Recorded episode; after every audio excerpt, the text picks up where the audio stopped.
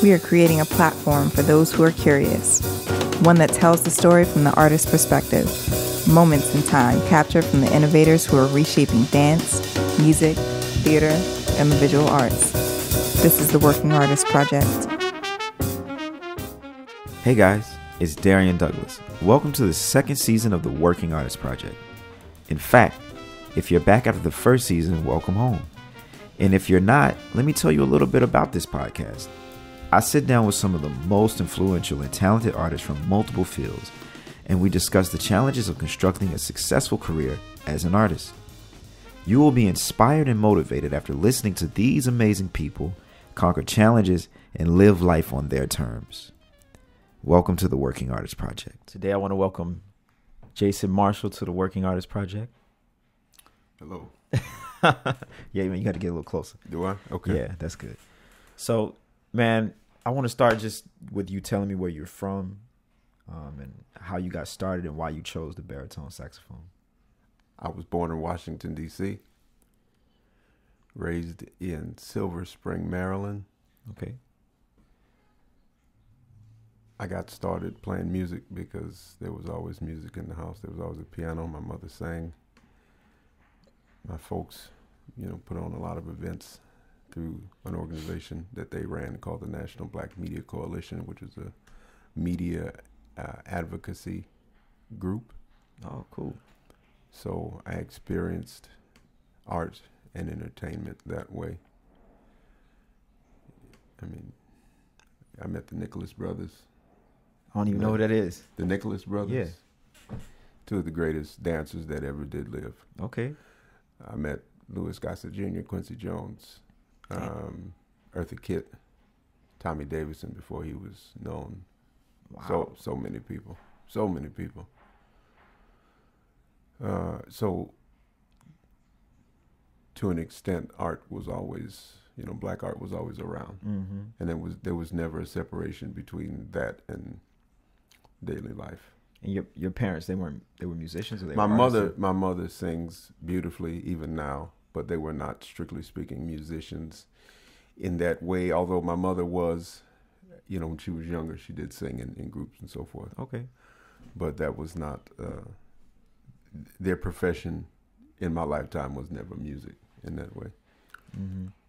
so during the end of third grade the school system where i went to went to school and you know matriculated Montgomery County school systems. There there was a there was always a musical presentation at the end of third grade, and you'd see people play instruments and explain what was different about instruments. And then Okay. during that summer, we you you then had an option to decide you know to to play an instrument, Mm-hmm. and I picked the saxophone. Before that though, we all I say we all my brother and sister and I we all took piano lessons, so. You, you were going to experience instrumental music at some point in life growing up in my household. Okay. Okay. But at the end of third grade, I picked saxophone and uh, alto. Oh, Wh- so you started you started on a- alto. Alto was what was available unless you were exceptionally large for a you know fourth grade, and then you had tenor. But Right. I didn't know from alto and tenor. I just knew saxophone, and Mm. so they took me to uh, Washington Music Center in Silver Spring, and, and, and they rented me a saxophone, oh. and that was that's what happened. And then the the end of the fourth grade year, I, you know, presented a particular aptitude for it, and so they bought it, and I went to a music camp the summer between fourth and fifth grade, and I was able to get a few things together, you know, to the extent a fifth grader can. Okay. And uh, during that camp, there was a guy named Montrell Smith, and he played baritone, and he was like the star of the camp, you know. So um, it's funny because he reached out to me recently. You know, we kept. I mean, we we touch base every few years, you know.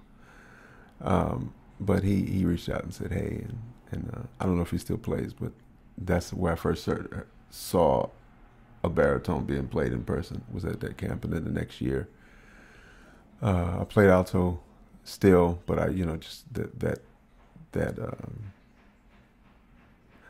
the baritone was something that I still had to kind of figure out.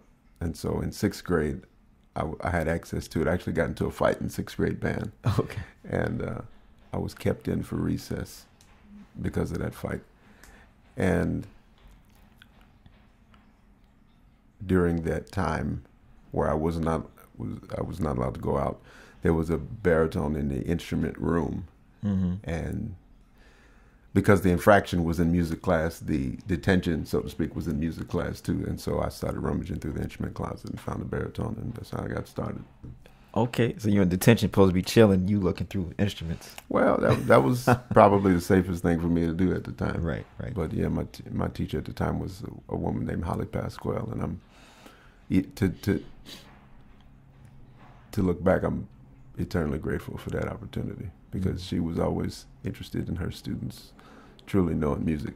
And I I remember when she said she said, "Jason, you don't know how to read music," and I was supposed to have known it by then, right. Right. but I didn't, and so she made sure that I got that together Mm-hmm. in middle school. Was she like getting you guys after class or, or something like she that? She had in hindsight i realized she had a gift for recognizing aptitude for music Okay.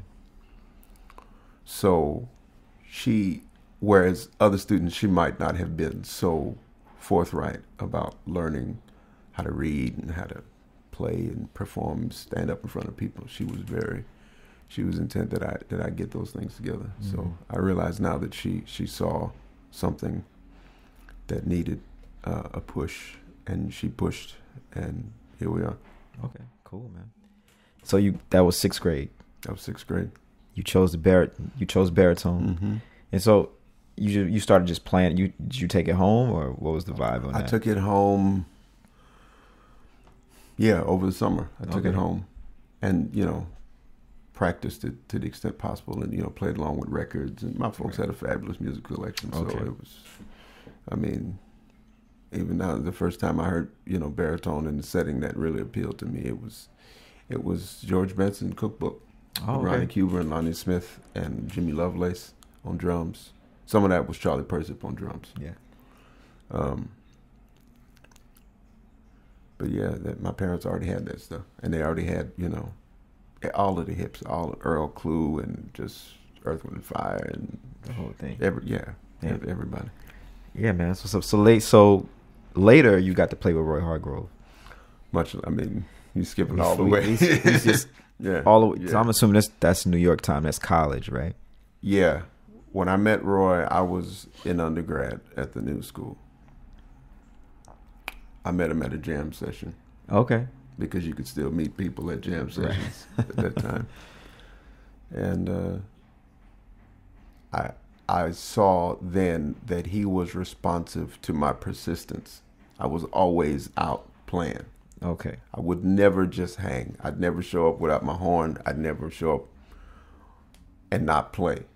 So one thing that I recognize about then that I see is perhaps different now is that there is a noticeable lack of persistence. Mm. Folks only show up when they get to make up all the rules and call all the tunes and yeah. When I when I showed up, everyone I knew showed up and we would make the best out of whatever was there. Right. So whatever the tunes were, whatever the rhythm section was, we would play and make the most out of it. Mm-hmm. And so I met Roy either at Cleopatra's Needle, which is still there in some form or fashion, and or I met Roy at a place called Niagara, which at that time was on East Seventh and Avenue A. I don't know if it's still there. If it's still there, I don't believe they have music, live music in there anymore. Right. Yeah, I never heard of that place. but uh, those were the places, t- and there was there was up over, but that was that was in Brooklyn. So if you Oh. didn't go to Brooklyn a lot, then perhaps you wouldn't have have experienced up over. There was a guy named Bob who ran it. They called him Up Over Bob, Okay. and uh, that's where I met Marcus and EJ. That's where I met Jaleel Shaw. cats. That's where I met Walter Smith. That's where I met those that group of folks. Up over was kind of their kind of their scene. Laurent Thomas. That's what you know everyone who was like up and coming at at the time I got to town, which is 2003. Okay. Uh, that was what was going on at the time. So your first gig with Roy, like, were you were you prepared? Were no, you unprepared? No, no, no, no. What happened? The, um, the first, yeah, the first gig I was not prepared for. I didn't expect it to happen. I saw Roy enough at jam sessions, and we played enough together and had enough conversations where he eventually started saying, "Oh, we're gonna play one day, man. We're gonna play." He kept saying that. And he said, "Give me your number." And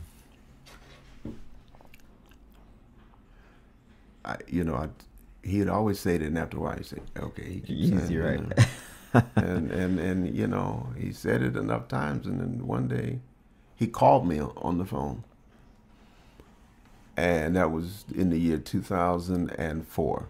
Okay. Roy has not called me on the telephone since then. I, I, you know, I ended up working with him for a long time, but that was the f- the first and perhaps only time he himself called me on the phone. Wow. He said, "Hey, man, I got this gig uh, at the Hollywood Bowl, and I want to know if you can make it." He left. He called, left message because I didn't hit the phone. That's the the jazz festival. Yeah, Or- it, okay. it was In- it was in L.A. was right? Playboy Jazz Festival, Yeah. Hollywood Bowl, and um, he said, "Yeah, I got this. I got this. Uh, I got this band. Uh, we got a new record out, and I don't know if you can make it to gigs this weekend." He called me like Thursday. The gig was Saturday, mm-hmm. and uh, um, can you make it? You know, the answer obviously is yes. He said, "Okay, my manager will call you, get the record, learn the music." I said yes, hung up the phone, and I, didn't realize I didn't know what record he was talking about. um, because at, at that time, the only thing that I listened to was baritone saxophone players. Oh. That I didn't, you know, I mean, I was aware of more or less what everything else was going on, but Right. I didn't. All I all I listened to was baritone saxophone and rhythm section. That was it.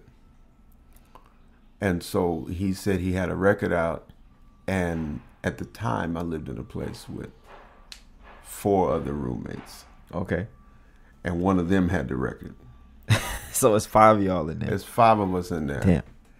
and it was it was a typical New York apartment where you you open the door, it's just a long hallway with one room at the end Right. and a bunch of rooms along the way. Right. And my my roommate at the time had the record. I borrowed the record, transcribed the whole record on the airplane on the way there. One of the skills that I acquired fairly early was transcription Okay. that has served me very well through the years. So I, I got the record, and he, I didn't even know what on the record he wanted me to know. So I just transcribed everything. Damn. Five hour plane ride. Yeah. I mean, I got I, I got a little bit of a head start listening to it, you know, in a day or so. I, I had my hands on it before I had to get on the plane. But, but, you know, my mother sang to me, so my ears were always strong. Right. Right. You right. know, my ears were always strong. I'm deaf in one ear now, which is un- totally unrelated to music, and I wear a hearing aid. But the the muscle memory, so to speak, is still there. Mm-hmm. So I could listen to something a few times, and without a without the aid of an instrument, write it down. And so that's what I did with that record. I wrote it Oh, down, damn.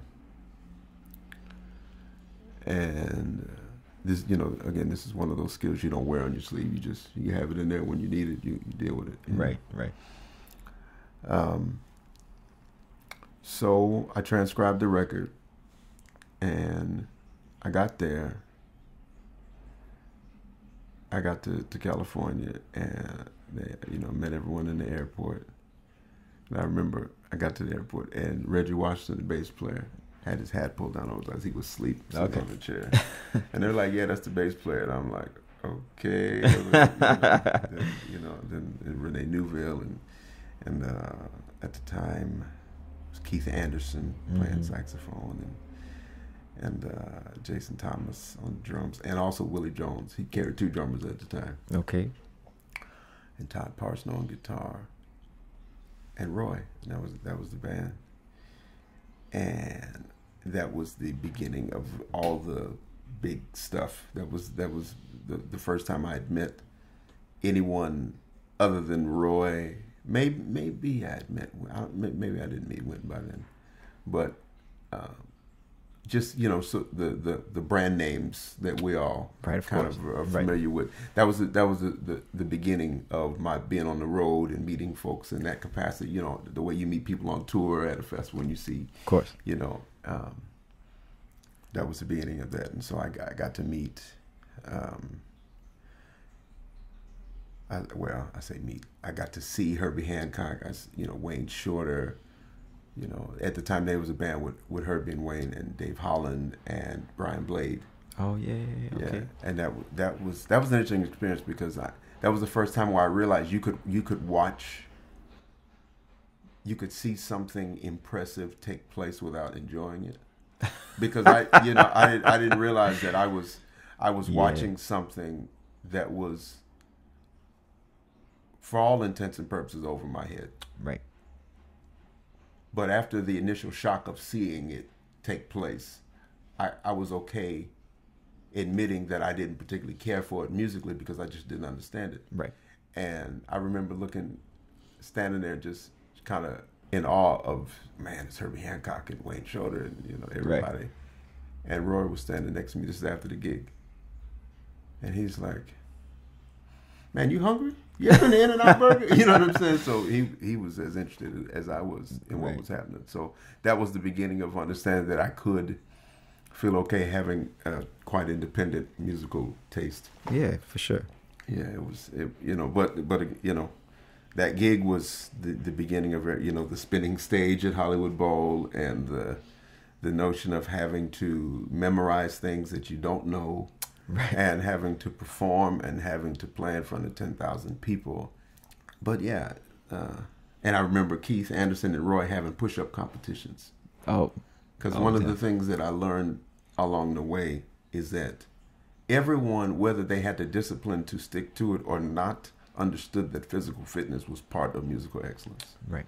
Everyone understood that. Not all of them had had it together But to really understood. stay that course, but they all knew that. Yeah. Yeah, it's funny because that was one of the first things Herlin told me when I met him. You know what I mean? He was like, if you're going to be a drummer, you got to be strong. You got to be strong. You got to be strong. So, man, what in particular did you learn from being with Roy uh, that you think would be valuable for, for other young musicians coming up? I learned that discipline is not automatic. and that you ha- discipline is a pursuit it's something that, that you you develop and you have to maintain over time it will not just be there You mean discipline on your instrument or, i mean what? however you receive it Mhm. discipline you you can have a musical gift or talent but without discipline it's usually wasted at some point You've witnessed him, Uh, his, his, Well, what I'm saying is that I have witnessed through my experience with him the right and the wrong way to do just about everything. okay. And you know, he he was always very very uh very plain emotionally, which is to say he he he, was not but completely open you know, on, on an emotional level. So that very often manifested in some uh, occasionally unfortunate ways. Mm-hmm. But you know, he was he was and I believe is fully committed to the music. It's just that dis the discipline that it takes to to do this uh, long term and and uh, be better for that commitment was as with a lot of folks occasionally lost on him you know you you cannot love music so well so much that uh, you don't have to take care of anything else Oh, right, right, right. that is not unique to Roy I found that with with most of the p- folks I worked with Yeah. um, and I don't know what it is about me that, uh, you know, put me in those situations. But I was, I was, and am blessed to have learned from people like that all along the way who were happy to teach me, but also could not help but show me the right and wrong way to do things. I hear you. Roy's music blossomed completely, in my estimation, Um, so it's it's um,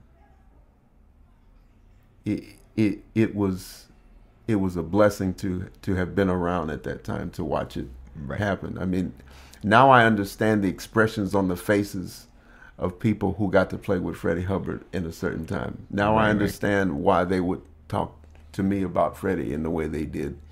Um, because now when people talk to me about Roy, I find myself making some of the same faces as people Right. who talk to Freddie, talked about Freddie. Mm-hmm. I I am not uh, in a position to tell you how Roy will proceed or how he's doing. I know I'm playing with him coming up. I haven't seen him in years, but um, I know I'm happy to be a part of whatever's down the road. You know. Right. Um, but yeah, I mean, the, the thing about Roy is that he he was always committed to the music, and that's that's rare now. Yeah. People are even even really good musicians are are completely distracted by all these other things going on, Mm-hmm. and Roy was always about music. Man, I want to ask you about the the current, uh, the most recent uh, police shootings Mm. and how they affect you, and how they affect the music and the people around you. That's what they were put there to do. So now we are equipped such that we can film them doing that. But that's what they were sent there to do. Mm. So it's unfortunate that they were sent there for those purposes, but that's what they were sent to do. Not it's not good, but again, that is expressly what they were put there to do. Police exist to uh, act as the military wing and the, uh, or I should say, the the defense arm of a particular demographic, and they and they're there to do that. Mm-hmm. So it's it's, you know, as they say, it's not it's not them, but those who sent them. They're there doing what they trained and paid to do. Yeah. And so, how does that that whole thing affect uh, the music, at least the music that you're creating? In the interest of homeostasis, Mm-hmm. while I do have a responsibility to register what's happening, uh, I don't have quite the I don't register quite the obligation to allow it to affect my production in a in a particularly obvious way. There are times when yes, there is an obvious reaction to an obvious transgression, but I don't feel that I have to react in such a common way as I see so many artists doing. And very often I find artists can only react as their skill set will allow. Right. So that's why growing that skill set is important to me because it allows you options uh, artistically in terms of how you react.